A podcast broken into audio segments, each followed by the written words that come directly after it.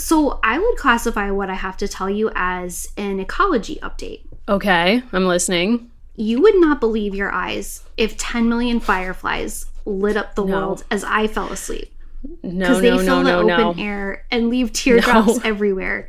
You'd think me rude, but I would just stand and stare. Does that Oh like track for you at all? Um, thank you, Owl City. I'm I'm having such like a big time flashback right now, and you know I don't really know that I can continue recording this episode. Thank you. Do you want a thousand hugs from 10,000 lightning bugs or one hug from Owl City? No, I mean it's like I'm pro nature, except with this song. Cause I get a thousand hugs from 10,000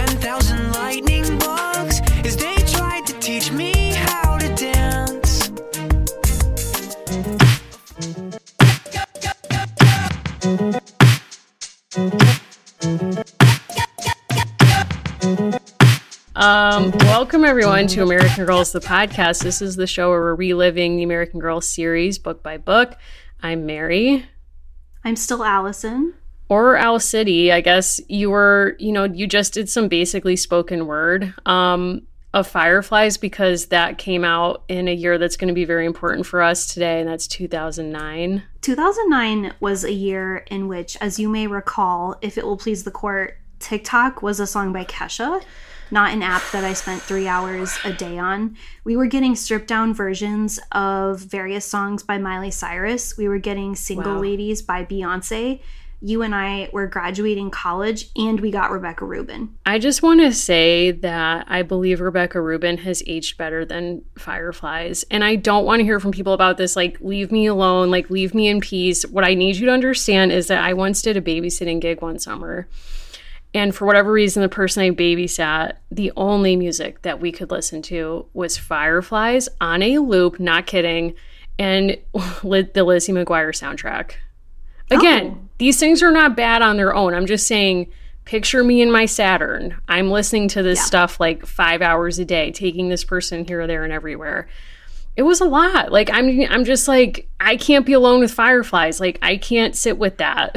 You know what I think actually is really helpful? So, you study bibliotherapy, books as medicine. If we were to think about lyric therapy, this song actually is really instructive as a kind of prescriptive piece when he says, Please take me away from here because I feel like such an insomniac. I, I just feel like that might help you.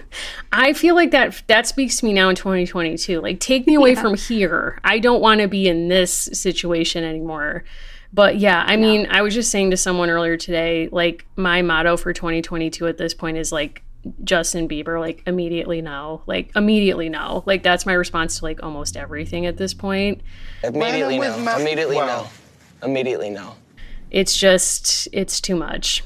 Is Owl City still out there? Are they doing things? So, my understanding is that Owl City sort of had a moment semi recently because we got reminded of the song that he made for Taylor Swift. Oh, yes. Um that is true. Dr. Um, Taylor Swift. Doctor, you know, I would love to get your thoughts, Allison. I know Dr. Swift um, just received her doctorate, and I would love to hear from you about like your thoughts on her commencement address because I think that the hardest public speaking gig in the world, bar none, is giving a commencement address because literally nobody wants to hear from you. Like, I don't want to hear like it, it's a hostile audience because everyone in the crowd is like, I'm hot, I'm hungry, I'm thinking about like, what am I going to do with the rest of my life? Like, I don't want to be here.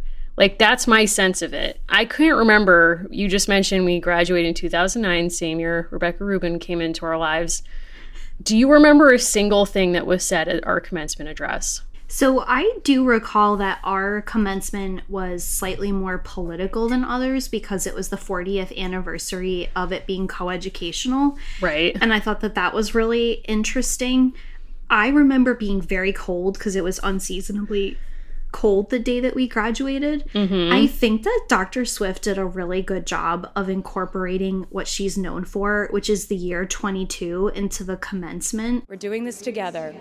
So let's just keep dancing like we're the class of 22. I also mm-hmm. like just my personal preference. I don't like a meta speech where someone acknowledges that you don't want advice. I do prefer sort of a rousing call to action.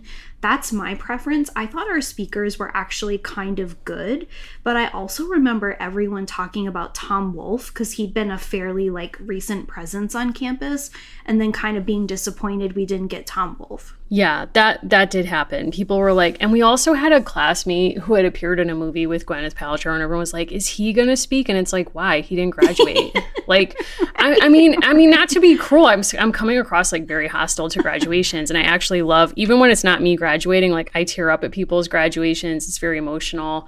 But I I define greatness by brevity in terms of commencement addresses. So I feel like she did. I'm giving her like a solid seven. I would say. Oh. Again, I told you I had to stop watching and I just had to read it because I got too uncomfortable. But she did something that I did on my own AP exam. I know it's also AP exam season, which is like you lean heavily into the metaphor of a quilt to describe yourself and your relationship with like people and ideas and like. So I was happy about that she did do the thing of like you haven't asked for my advice so i'm not going to tell you what to do but i am going to tell you what to do and you know she kind of did like you know her her humor and i i thought she did a good job i thought she like handled it's a hard gig and i thought she landed the plane so to speak but you know now i'm left with the question like is her phd more valuable than ours I'm gonna say yes because I think um, the air she breathes would probably be categorized as more valuable than ours. You know, just kind of on like an objective platform. But like, if you were not called to watch that entire speech, what have you been called to watch? Like, what is actually giving you that resonance lately? Um, nothing that I'm, I guess, like proud to discuss, but I will share that you know it's been a it's been an upsetting few weeks, I think, nationally, and you know a lot of very tragic and awful things going on. And I think my form of self care is like when I can't handle reality, I immerse myself in reality TV, which is like the most unreal thing I can find. So I've been watching the new Kardashian show, which is like exactly like the old Kardashian show and that's been making me laugh in sort of unintentional ways like the the infamous now Kendall scene of like not knowing how to slice a cucumber and Nice. the Travis Barker of it all like I watched his original realities TV on MTV Meet the Barkers and like just seeing his trajectory is like fascinating for me I love I love them. I love Kravis. I love it. why what like what is like lighting you up about Kravis I feel like we are seeing a light behind her eyes that we have not seen in decades.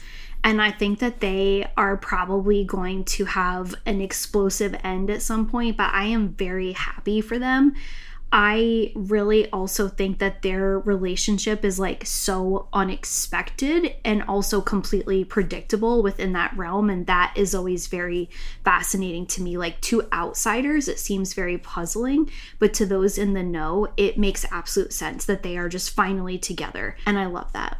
Yes, and and there's a part of me that's like the amount of PDA we're getting on that show is a shock between them, and I could sort of do with a little bit less of that. But I do think her whole plot line on their shows, excuse me, has been basically like I'm a person who's in a really like tragic or tempestuous relationship with Scott, and I'm like managing his addictions or his behavior. And now it's sort of like the show is positioning Scott as a tragic character, and I'm not really buying it because it's like, well, first of all, this is all overproduced, but at the same time, you know, it's like he he had a chance, he didn't, you know, they, they didn't work out, and now she's with someone who's like his opposite in many ways and seems very happy. Mm-hmm. So, you know, it's nice to see, although it's just, it's a lot. Like, I'm just, every frame of the show is making me laugh. And, and like Kim hosting SNL and they're setting up Chloe's, like, in, like her- Tristan's infidelity, which we know is coming, with him being like, I threw a fan out of the game because he made fun of you. Like, and I heard that. No, I have to protect my family. And it's like, ugh, like we know it's coming like it's just you know the production is not subtle but that's kind of what i need and in a similar bent like i'm watching real housewives of atlanta which just started and that's also like bringing me a sense of like it's mellowing me out and it's also like overproduced but i don't care because i just want to not think about real things sometimes so that's what i turn to that and open door tours which if you have not seen travis barker's tour allison you have to go watch it it's insane he at one point is like I just needed to simplify my life and I was living in a house with like elevators and stuff. And so like, you know, here we're like just under 10,000 feet. As if like that's, you know, just like keeping it chill. But anyway, what are you what is lighting you up? What are you watching? So I have been almost exclusively watching. I have been watching season two of The Wilds, which is fantastic. But that that to me is sort of prestige television. I'm primarily using my spare hours and my like sleepy Owl City adjacent hours to watch a television program called Unexpected, which many people told me I would like, and I resisted because I feel like teen mom had such a place in the culture and now you know obviously we we have this kind of void. I love this television show. I watched multiple seasons in just like a few nights and was just absolutely enamored with the various plot lines. It has humbled me because i am older than most of the grandmothers on this show and so it's made me think a lot and kind of given me a different perspective on the world but i highly recommend it I don't know that I can emotionally, spiritually take that on at this time, but I I am intrigued by it. And I also know Catfish is coming back, and I will be watching that probably. Yeah, I mean, I've invited um, Nev and Laura into my life in kind of like a pretty significant way. I follow them on social media. Like, I love their content, so I feel like Catfish is always part of my world. But I'm I'm definitely enjoying that. Also, Nev and Laura are New Yorkers, not unlike our own Rebecca Rubin. That's right, and I mean, I feel like I'm really excited to dive into this new series, and I really enjoyed this book. Like, spoiler alert, we both did, I think. Um, but I would love to get into this with you. You know, before we get into the book directly with a summary, can I possibly just like paint a picture for you and our listeners by just confronting you with what a site called Pop Buzz is calling the 14 pop culture moments from 2009 that will make you feel old? Yeah, yeah. Okay, so the first one is not pop culture, but like in 2009, Obama was sworn in as president. Um, RIP to that presidency, not to Obama the person. Um, Grindr launched. It doesn't really affect us. Uh, Hannah Montana the movie debuted. Glee and Modern Family debuted. And then, Allison, were you ever taken in by Farmville on Facebook? So, was I taken in? No. Did I tend a few fields? Yes. wow. Okay. Um, many follow up questions. I will hit pause on that. Um, Michael Jackson died. This is a real grab bag of events. Chris Pratt and Anna Faris were married which like yes. I can't even like remember that time, but I know that that was a real moment. Kanye West interrupts Taylor Swift during her VMA video of their acceptance speech. Completely unacceptable. Like, I still think about that. And then lastly, and this is going to connect to Rebecca, I promise, Lady Gaga gives an iconic and bloody performance of paparazzi at the hmm. 2009 MTV VMA Awards. And I bring up Lady Gaga because in preparation of our conversation, I was reading around about the Lower East Side and its history. And if you go to the Wikipedia page, and everyone please do this, of Lower East Side, the Lower East Side, and scroll all the way down to references in popular culture, you're going to find a reference to our girl, Rebecca Rubin. And then under the songs collection, you will find Heavy Metal Lover and Marry the Night by Lady Gaga as songs that in some way reference or are about the Lower East Side. Yeah, it's shocking. I don't know what that means. Like, I just. I think they're really reaching here. And I just, I would love for somebody to explain to me. Like, I am, of course, a fan of Lady Gaga, but I don't know how that connects. And I guess I just wanted to carry Lady Gaga with us into this conversation as like yet another iconic um, person, woman who stems from the Lower East Side. We have been told many times that we have to read Sydney Taylor's uh, books, including All of a Kind Family, and we mm-hmm. did do that kind of in preparation to get into Rebecca Rubin's world. So if you want to hear us talk about that and a recent bio of Sydney Taylor, that is on our Patreon. But just know that we are aware of it, and we know that you know those two things comprise two thirds of the children's literature section of the Wikipedia. Yes, which is its own, like a story of its own. Um, yeah. So, but yeah, let's get into without any further ado. Let's meet Rebecca. so Meet Rebecca, as we mentioned, is a book from 2009, uh, a kind of immediate post-recession recession classic. Uh, Rebecca Rubin longs to be the center of attention, but that's not easy in a family of five children. When cousin Max, an actor, tells her the secret to pleasing an audience, Rebecca can't wait to try it out. Then she learns that her cousin, Anna, and her family are in danger. They must escape Russia and come to New York. Rebecca decides to raise money for their passage by putting on a show until her disapproving grandmother steps in. Unexpectedly, Rebecca finds another way to earn money, but for her plan to work, she'll have to keep it a secret. What a what a um, summary, what a book, what a lifestyle. I mean, there's so much to say, but I think it's important to note that both of us had a very positive experience of this book. Like it felt like it was fun. It has a lot of heavy themes around it and within it, but it's also just like, you know, it feels exciting. Yeah, and it's interesting to think that this came out a few years before some other books that we have been reading relatively recently. And I do remember when this book came out that there was quite a bit of buzz because it had come out sort of as like a real bona fide historical character, right? A strong historical character after there had been some kind of like challenging years from Mattel. Uh, and something that I remember about it was that it was like really promising to tell a distinctive and different story and really trying to do something. I had, and I mean this as absolutely a high, high compliment of the author of the series. This gave me the most Felicity Valerie Tripp vibes that I've had since we read Felicity. Yes. This is a girl who I don't know that I want to babysit for a long weekend, but a girl that I admire, that I find kind of plucky and interesting, and whose world I think is rooted in a very real way. And I think you lose something in the books where it's like, wait a minute, where are we? I loved being with Caroline in Sackett's Harbor. I loved being with Felicity and kind of seeing Virginia from her POV. And I like that we're going to get to see Lower East Side with Rebecca. Yeah, I agree. And it's like, I also feel like this book is strong because she's a very well developed character. Like from the jump you get a sense of like of who she is as a person and you can start to imagine her choices. And as you kind of said like maybe those weren't choices that you'd want to ride along on if you were say her babysitter or her friend. But you know it's like there's a sense of playfulness there's a sense of fun and also her whole family network too is very well developed from the beginning. And i want to start there with the portraits we get with the little um descriptions at the beginning of the book because those are always some of my favorite things. And every single person has an amazing like description and portrait.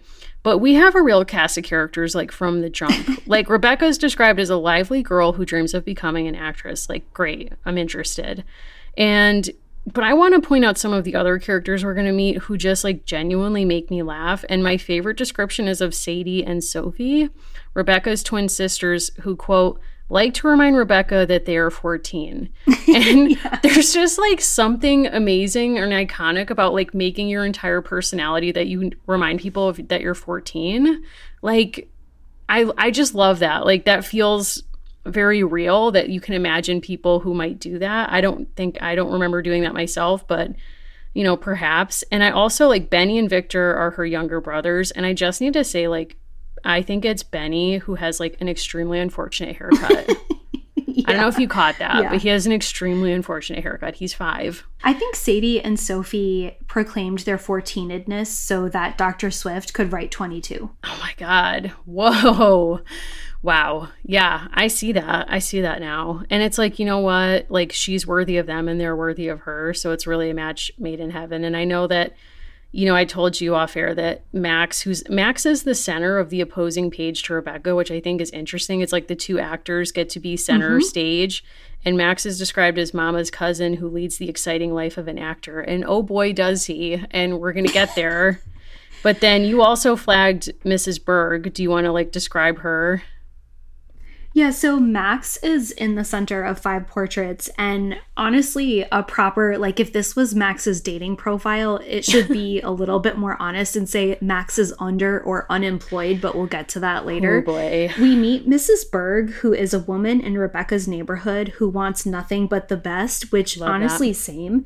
and Leo Berg, a conceited boy from Rebecca's class. I truly believe in the best way possible that the authorial team behind this book was like working out some stuff from their childhood. That Leo is based on a real boy who had to wear a dunce cap because we get that visual in the book very much like pulled from life. And and I love that for this author. Like Jacqueline Dembar Green, if you're listening, you did a great job. We're fans. We're into it. And, and I know you're going to surprise me with some information you found about the author, so you can let us know when it's time. But I want to just round out the family real quick that we also have um, Papa, who's Rebecca's father, an understanding man who owns a small shoe store. Um, okay, great. As a sneakerhead, like I would be loving that, but I guess that's getting ahead of myself. And Mama, Rebecca's mother, who keeps a good Jewish home and a good sense of humor which I think is kind of an interesting description because it sort of defines her by her domesticity in a sense and her personality, and the dad by his occupation. Um, and also his personality, like he's understanding, she has a good sense of humor. He owns a shoe store. She keeps a good Jewish home. Like it's just there's an interesting like duality there. And then opposing them, we have Bubby, Rebecca's grandmother, an immigrant from Russia who is a feisty, who is feisty and outspoken and grandpa, Rebecca's grandfather, an immigrant from Russia who carries on the Jewish traditions.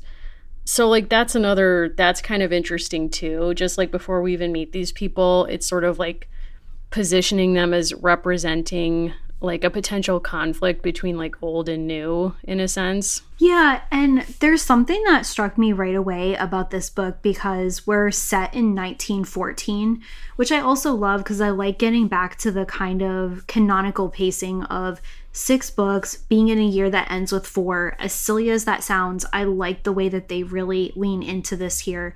And I might be mistaken, but I have not read ahead. I have looked closely at the timeline for her stories. This might be the tightest timeline we have ever encountered in an American Girl series. It's set across a very, very short period of time. And I was curious about that because getting us into 1915 or 1916 would force the author to do different things with the plot points about family. It would force us into sinking of Lusitania territory. And again, mm. I may absolutely be mistaken, but we stay in 1914 insofar as I understand it, which is so smart because it allows the war to be part of the story, the war that is ongoing in the rest of the world. It allows the Russian political part to be a piece of this, but it doesn't overtake the book, right? It, it still gives us kind of a re- realistic palette of things to be happening for a little girl who has family in different parts of the world but she's really focused on her kind of square mile of the Lower East Side. Like, really, really liked that choice. Yeah, I really like that choice too. I think I was slightly puzzled by the fact that grandma is called Bubby, which is grandma in mm. Yiddish. And then I looked it up and I think, and I always mispronounce words on this show, so apologies, but I think it's pronounced Saba is mm. grandpa in Yiddish. So it's like, why is grandpa grandpa and grandma's Bubby? Like they didn't want to fully commit to Yiddish for both. Like I don't, and and you know like listeners of Jewish descent or you know if you haven't knowledge of this, like please let me know because I'm just curious. Like I I wonder why. Especially because he's described as clinging to the old ways, why he wouldn't go by the Yiddish word for grandfather yeah, I also noticed a pretty distinct difference. Uh, so this book came out before the last set of books that we read, um, Cécile and Marie Grace. In those books, they really wanted us to have like a decently high level of exposure to French. And in the preface to this book, we learn about the fact that Rebecca's parents are from different parts of the world. We learn that her grandparents, quote, spoke mostly Yiddish, a language that was common among Jews from Eastern Europe. And we get a glossary, but I don't find that the onus was on the reader nearly as much in this book to actually learn any of those words. Like, I don't find that that was like really an extensive part of the story. And to your point, beyond kind of this opening preface, we don't really have a sense about the grandparents and language like not not nearly as much as we did in the last set of books we just read yeah and it can it's kind of an interesting meta choice for us to not have to really navigate Yiddish or like learn as much language as we have with the past books.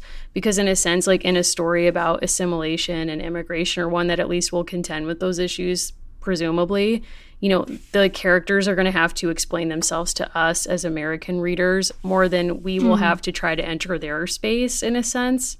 So I think like that's an interesting like challenge I wonder for the author to navigate. Like I wonder how she how she did that or how she kind of like grappled with what she wanted to explain and what she wanted us to kind of have to learn more about or like, you know, not make certain things easier for us to understand. Um or to kind of like disorient us a little bit by putting us into their world or their past. But yeah, I mean, I, it's I love these descriptions. I when I read these, I already thought like, wow, this book is off to a really strong start.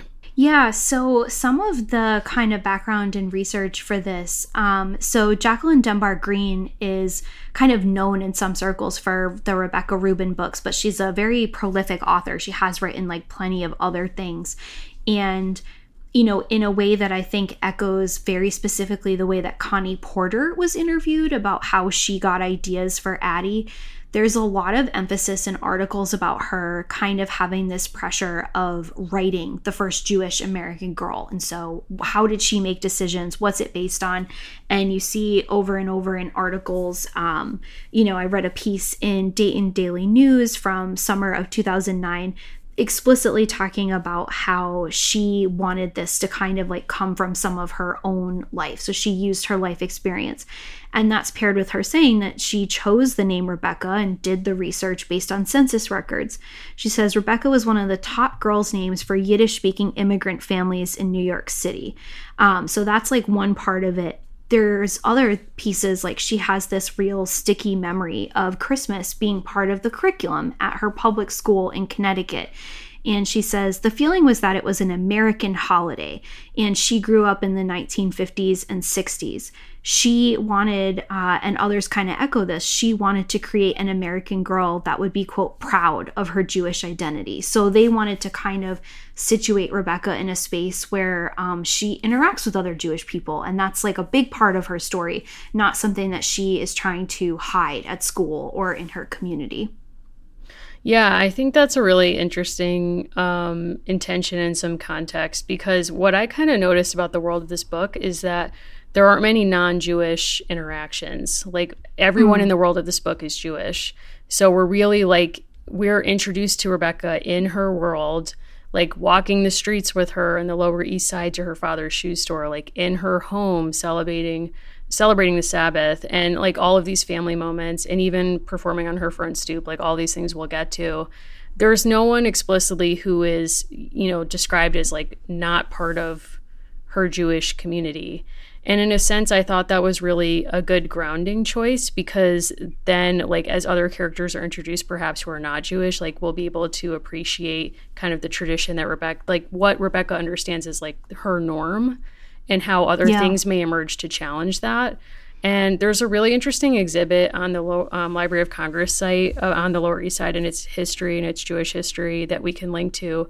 But one statistic I read on there that stayed with me was that by 1900, this district was so packed, um, it had 700 people per acre, which is made it the most crowded neighborhood on the planet, to use their language, whether or not that's true. But by 1910, there were 500,000 residents of the Lower East Side who were Jewish, making it the largest Jewish community in the world.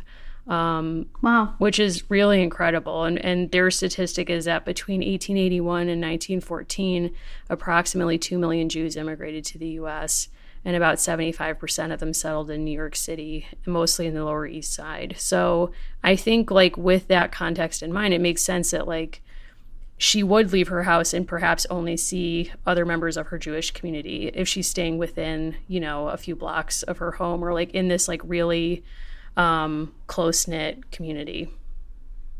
Yeah, and there's ways in which, you know, to kind of get into some of like the plot points of the book, there's ways in which her world is, you know, people are very much of a similar background, right? So the point you just made, But there's also something that we know about, you know, very densely packed communities that might be homogenous in some ways, also have all of these class differences. Like part of why we meet the Bergs pretty much right away and we have all these different conversations.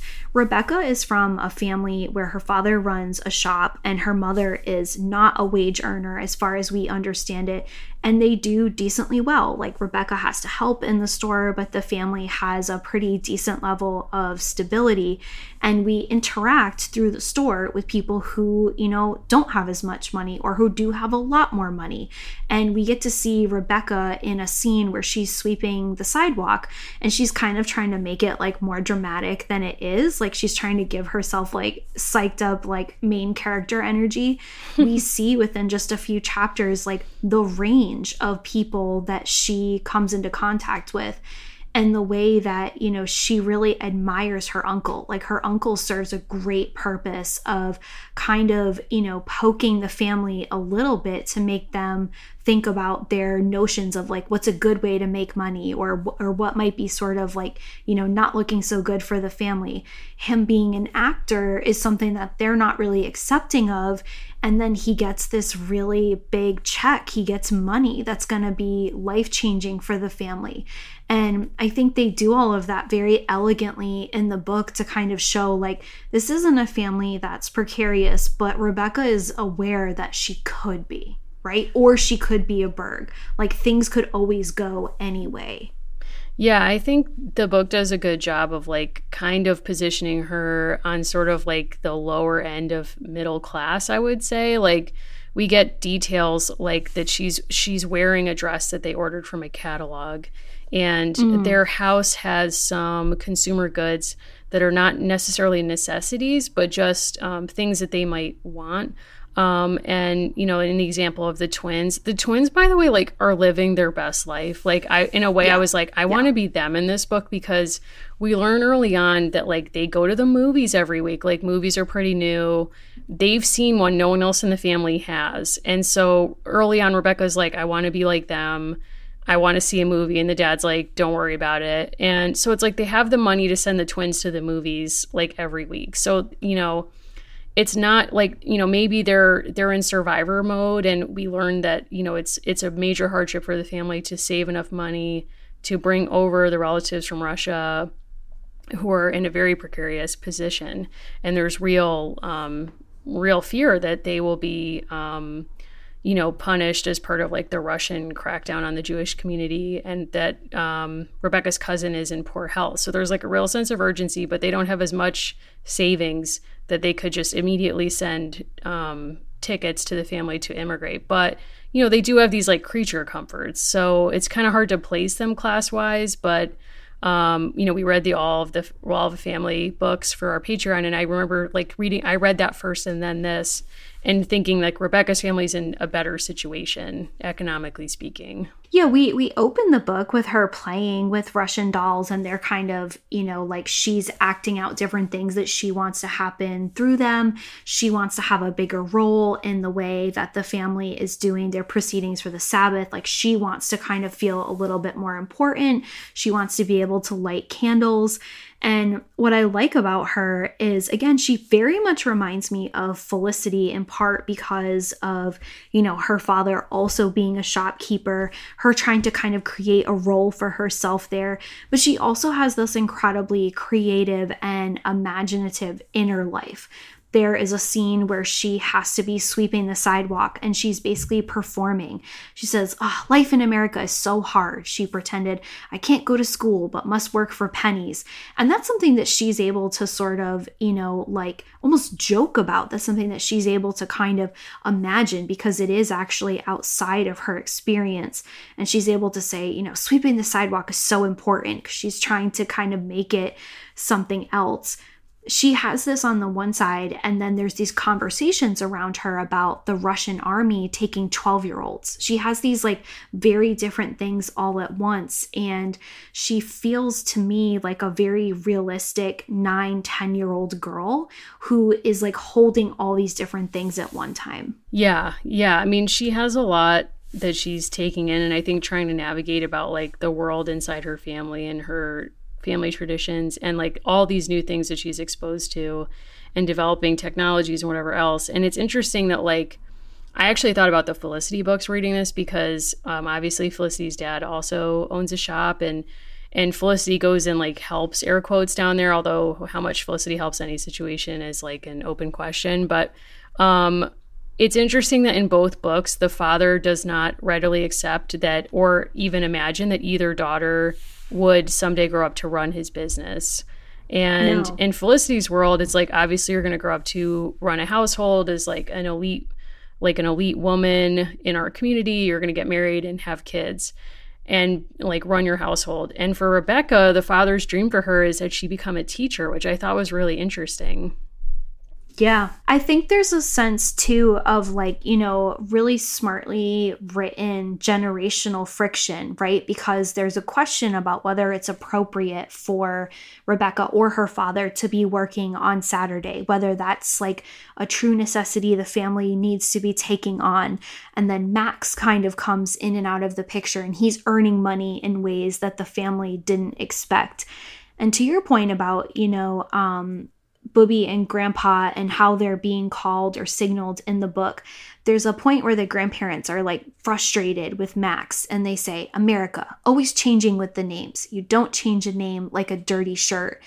And what I think Rebecca gets to see in real time is someone she thinks of as a role model, kind of fashioning himself, getting to change himself. And you see, just in such a smart way, right? The grandparents gave up so much of their life, you know, maybe not really by choice, to come to America for a new life. And you're seeing through the three generations how that actually plays out and how they're going to do deal with that. And she only being 10 years old, Rebecca has kind of the guts to say, you know, why is it okay for Max to do certain things and not okay for me? Like she is bold enough to kind of ask that question. And I think that's why I'm excited to kind of be with her for the next five books because I'm looking forward to seeing how over the two month window of these stories she actually evolves.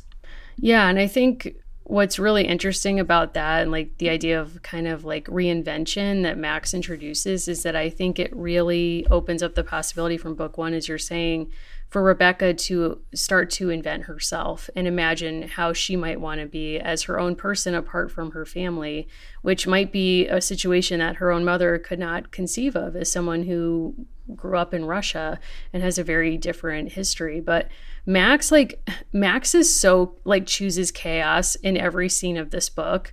And I love him for that. And I love, even though I do not find his jokes funny and like that's a struggle for me, like when we meet this man, he comes through the door and he's like, shh, everyone. And he pretends to sprinkle something on the floor. Do you remember this? And they're Yes. like, Max, what are you doing? He's like, it's lion powder. And they're like, what's that? And he's like, it keeps lions away. And they're like, there's no lions. And he's like, you see how it works? And everyone's like, he, he, he, he, he. And it's like, I'm sorry, but like for me to believe that this man gets the payday he does at the end of this book for being hired by a film company like i like maybe what's happening is he's so hot that Yeah, like he's hot. like he's hot like from the illustrations it's like i'm prepared to just commit to that i think he's hot and i think at the end of this book like silent films which were not called silent films in this period like i think a movie director was like imagine this man but quiet. and they were like here's money they're like It Shh, works. It, it works. don't It speak works. they're like you know many decades from now a band called no doubt will come along and they will like they will put to song what i'm telling you in this moment do not speak and i think that's his rise to fame like truly but i do think there's something magical about having someone in your life who's not famous but is certainly doing something and has an occupation which feels like a real passion project where you're like whoa i can't believe you're doing this for a living you know like everyone else in your world, every other adult is doing something that isn't necessarily a passion, but is a practical job that puts food on the table, which, as like people in survivor mode, I'm sure her family is really thinking about for good reason. And yet here comes Max, who's like, Yeah, I'm going to be an actor. And it's like, we all have those relatives who are like, I'm going to go off and do XYZ for a few years. And there is something that kind of like is fascinating about that, but also like very inspiring. Yeah, I love in the chapter a showy dinner where we have Rebecca kind of performing um, Max is like clearly very close to her, right, and cares about her deeply. And he says, What an actress. Our Becky's a natural talent. Rebecca could barely breathe. Max thought she was a good actress, and her whole family was clapping for her. And then he he talks about bringing Becky along to an audition, which I feel like we all know is not really going to happen. No. But I also think what he's doing in in a time where I don't think this is typically ascribed to adults, he's taking her really seriously. He's Yes. taking her dream really seriously. And I like that the arc of this book is that in her own way, Rebecca decides that this other thing she's been given a lot of compliments for, her handwork, her handiwork, she starts selling it in the store, and that kind of advances some of what she's looking for. But the fact that she also does many performances and she feels sort of validated from that. And Max pulls through. Like, as good as the shoe business is, and as important and like it's so in your face, it's very practical, it's very sturdy. Max is the one with the check. Like, Max is the person who actually might change this entire family's life. And I like that we got that moment. I like that we weren't sure about him, and then we did finally get there. Yeah, I did too. I was as shocked as anyone that Max is the person who, you know, figures this out because I forget what the total dollar amount is that they need, but it's like $30 a person, I think, for the for the cost of sailing. So, I think like she basically is like I only have 37 cents in my savings, so I'm not really sure what I'm going to do to like help this situation, but we're also missing a plot point that we learn in the beginning that I don't fully understand, but basically her sisters get to light the candles on the Sabbath and she's very jealous of this because she thinks it signals being taken seriously as an adult. And so she decides she's going to use her savings and earn more money to buy her own candlesticks so that she can light her own candles, which feels like maybe not the smoothest or like the most direct way to get taken seriously by your family. But as a middle child myself, like that is a real middle child acting out moment. So, like, I feel for her and I'm with her. But what's interesting is I found that that goal interesting initially because we also learn around that same time that she's jealous that her sisters, one, get to light the candles on Sabbath, and two, at the Shabbat dinner, and two, that her sisters get to go to the movies. So for me, I thought that she was going to sneak out and go to the movies by herself. Like she was going to pick the secular thing that they get to do that she doesn't. But instead, she picks the one that's really linked to her culture and her religion and, and ritual, which I found fascinating. But then she has this whole business side hustle of selling her wedding trousseau sewing at her dad's shoe store. But even with that, she has like what, $3 or something? So for scale, like Max coming in and being like, here's a bunch of $10 bills, like was crazy at the end of this book. Yeah, and I like that she has a few different things, right? It's like, you know, if we boil her down in this book, um, she wants to light candles, she wants to go to the movies, she wants to be like her uncle, and she wants her family to be together. I think this book kind of like hits on so many just like childhood universals. I appreciate the way that it's about the candles and it's not about the candles. Like when you actually look at the plot points, she wants to be doing the candles because she just wants people to take her seriously. She wants people to not think of her as being a baby, um, like her younger brother. So when it all comes down to it, that's what she wants. And I think the money is about supporting family, but it's also feeling really useful in a family where everyone seems to sort of paired off, right? Like her brothers have each other, her sisters have each other. She's just trying to get into Perils of Pauline. She's just trying to find her place, and like she doesn't quite have that. And I think that's also why book two, she gets a friend. She gets a friend in the form of a family member because she doesn't really have anyone else who's a peer, right? Like she's seeing mm. people who are doing stuff that she sees as too babyish, or she's seeing people doing things that are older and more adult. And she doesn't seem to have like kind of a path to go. So, situating this in like summer, fall of 1914, I like it because we're kind of seeing her like living an interesting life really at this transition point. And she has this absolutely human moment where she wants to earn money by doing a show on the stoop right? And like stoop culture being such a part of what her experience would have been on lower east side. And she can't tell if people are laughing with her or laughing at her. I just thought wow this book includes so many like universal moments Yeah, to your first point, like I think it was really powerful that we got a sense from her that she was just lonely and that she Yeah. wanted to feel seen in her family. And that's what I meant by like middle child energy because I feel like that's a very relatable thing. If you feel like you don't have like you know her two older siblings are kind of palling around, her two younger siblings are palling around and and who's going to hang out with her. So I felt like it was really like smart of the author to kind of give us that grounding of like this is one of the many things motivating her to be acknowledged and to have a friend and also I think to experiment with independence because around 10 or so like I think you are trying to kind of strike out in safe ways with like the boundaries outside of your family and kind of establish or differentiate yourself a bit. So I think her impetus to earn money as you're saying is not just about the candlesticks, but I also think it's about kind of experimenting with independence because even small amounts of money like allow you to buy allow you choices. And I think, you know, for her for her to choose initially like I'm going to use this money for candlesticks, like that's still allowing her to experiment in some ways with independence in terms of even just making some choices you know and what she could buy for herself. So i found that i found that very human. I also could not relate to her jumping out on the stoop. No fear. No. no fear. And immediately going into a routine like singing. And then when she didn't really get a crowd initially she goes like top of her voice into it I could not relate to anything less, but I was really like in awe of that because that's just not me.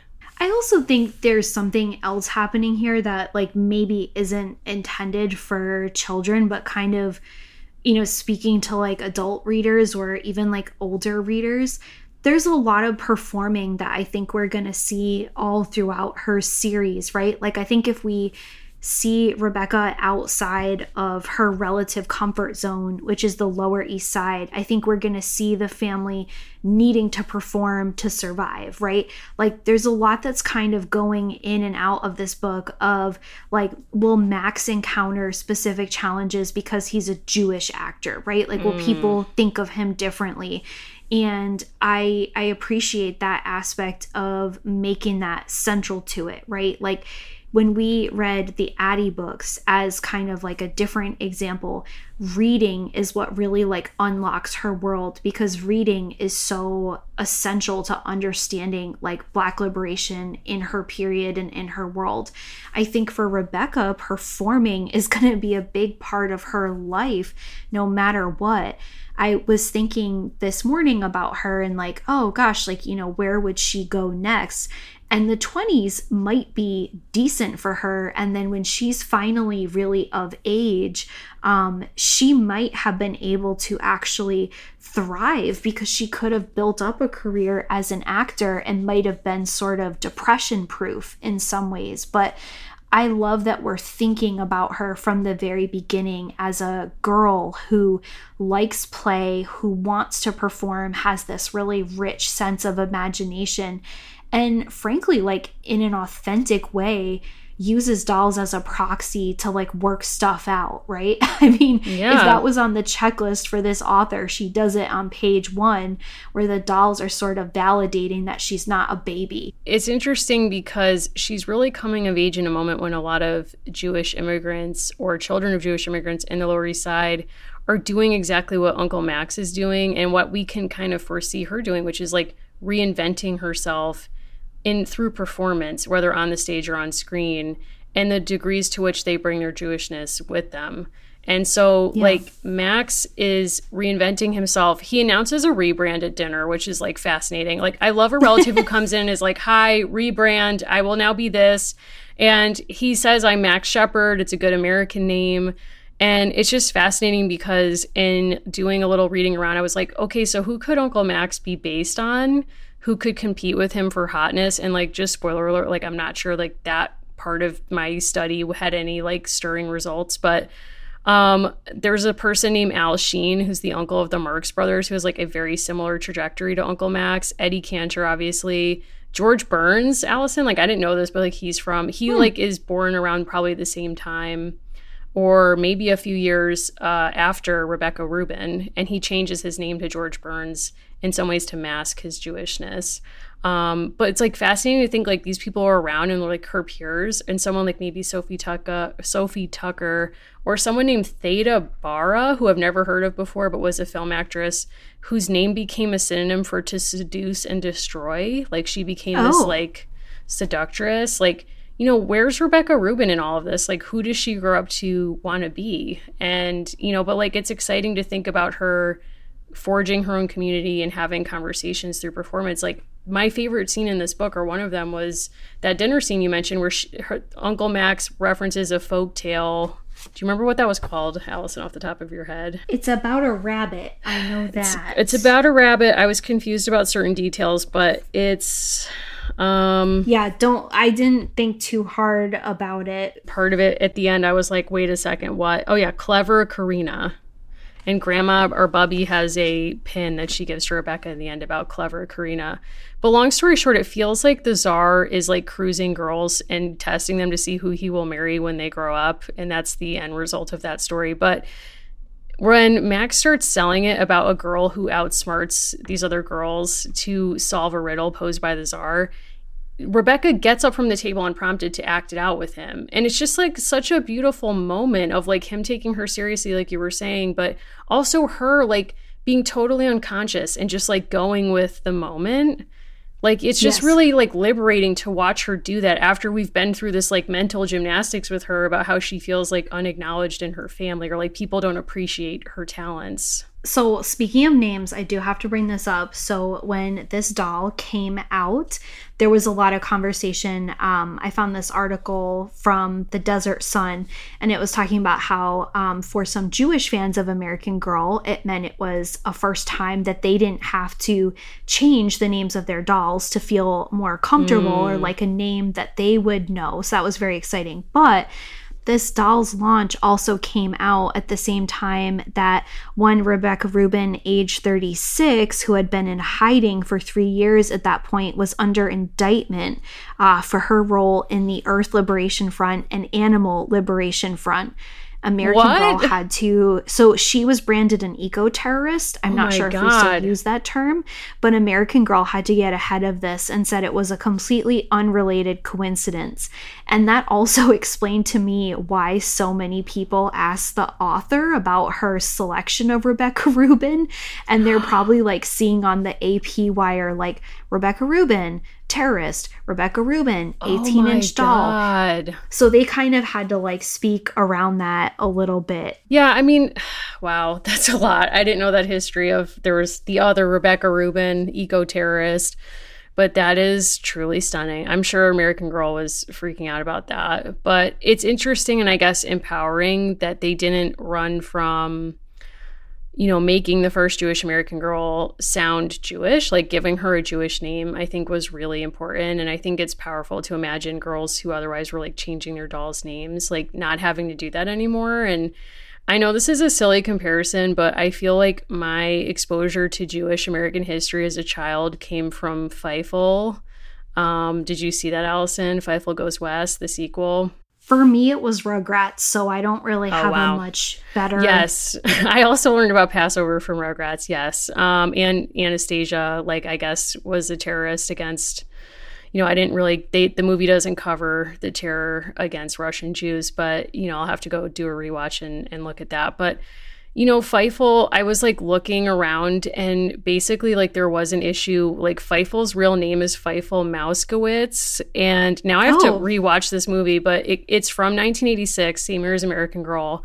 And apparently, like Steven Spielberg was involved in making it, and he was one of the few people who was like, they were going to change the mouse's name because they thought it sounded, quote, too foreign, which I think is code.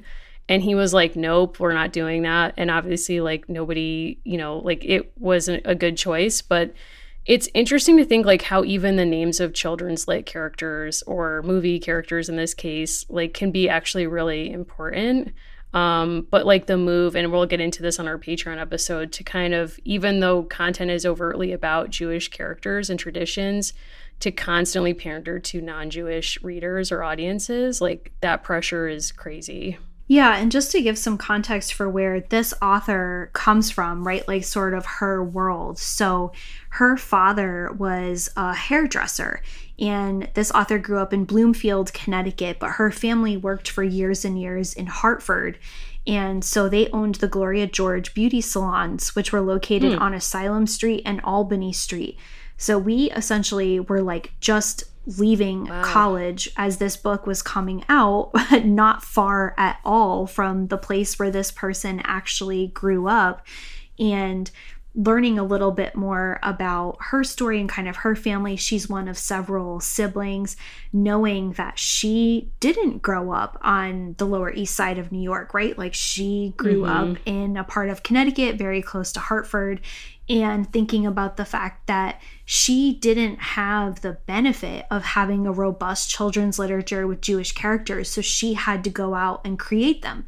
And had her timeline been a little bit different, there would have been, you know, many Sydney Taylors as opposed to like the off chance that she might get in all of the kind family type books. So it is striking to me that between her, you know, date of birth, like 1950s, all the way till when her books come out, 2009, there's not a huge, huge change, right? Like there are many more options, but the fact that I didn't read very many books with Jewish characters in the 90s and early 2000s, you know, and that might have been her experience half a century earlier, just goes to show like this was very slow in coming. It took a long time. It took American Girl 1986 to 2009 to feature someone of this background. So, yeah.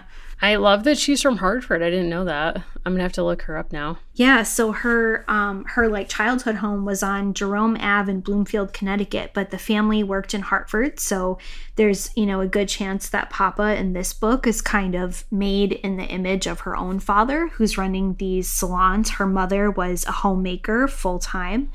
Um but I just feel like there was something about 2009 just thinking today about like what that world was like we had party in the USA unironically. We had Kelly Clarkson, My Life Would Suck Without You. We had Heartless by Kanye. We do not live in that world anymore. So, you know, just for reference. I mean, all those people are still around, but yeah, like the context is different, the vibe is different, it's a different feeling. But tell me a Colbie Caillat would rise to the top today. Tell me she would, because she wouldn't.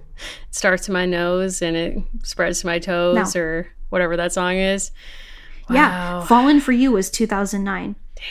I still love that along song. with Halo. Well, it's like I think what we have instead is, you know, in some ways like Gen Z culture seems more earnest to me, even though like I think we're nostalgizing in some ways like the music of 2009. But yeah, I mean it's it's definitely a, a different vibe. I'm just happy that we've lived to see the the longevity or the the pivot of Kelly Clarkson from iconic diva singer to Kelly Clarkson, iconic diva singer and talk show host. Oh, yes, absolutely. I can't wait to see kind of what Rebecca Rubin gets into next. And just for reference, we are talking about Sydney Taylor and All of a Kind family on this month's Patreon. In June, we are going in what I would call a completely different direction by doing a children's book that's about Watergate. So if you can follow those threads at all and you think you want to talk to people who might also find this compelling, we have a fantastic Discord community that is part of our Patreon. We really love all the things that people are doing in there. There is a growing and probably launched by the time you hear this pen pal program. Very There's a book club. It's a fantastic space. It's really, really good. It's super positive. And when you're having a weird day, knowing that there is a place where adults share photos of mini dolls doing things with them in a way that is like safe and beautiful and affirming, it's nice. Yeah, it's very nice. And we're also doing watch alongs in league with our Watergate coverage. We may also, I've never seen that movie Dick with Kirsten Dunst about Watergate. So I think some listeners said it's like streaming somewhere. So we maybe will do like a watch along Oh. with that. I took my Becky to the beach, my mini Becky. You did? Yeah, she's here with us right now. Oh my God. Hey, girl. Um, up? And, you know, like, so maybe she and you will join us to watch uh, this Watergate classic and or I need to find a way that we can all get access to Julia Roberts' Watergate show because I'm not going to subscribe to Starz for that, but I think that's what it's on. I don't know. I think you're right. I think we're very open to like any Richard Nixon content that you mm-hmm. want. So you just let us know, like, whatever you think. I did do some research into the film content that is discussed in the first Rebecca Rubin book. I just don't really think it's for us. I would watch a super old movie with you all. I just don't think Perils of Pauline is going to be how we want to spend our COVID end times. So, No, but you know, maybe we could watch like Singing in the Rain or something because that sort of covers early film, but maybe not. Um, I think Becky would support that. yeah, I mean, it's a cool. I've heard the Downton movie that just came out is basically like ripping off the Singing in the Rain plot in some ways, which maybe they're presenting as an homage for legal purposes, but I'm not sure. So I need to investigate that. I have not seen it, but um, yeah, there's there's a lot of good stuff coming in the Patreon, so check that out if you have not.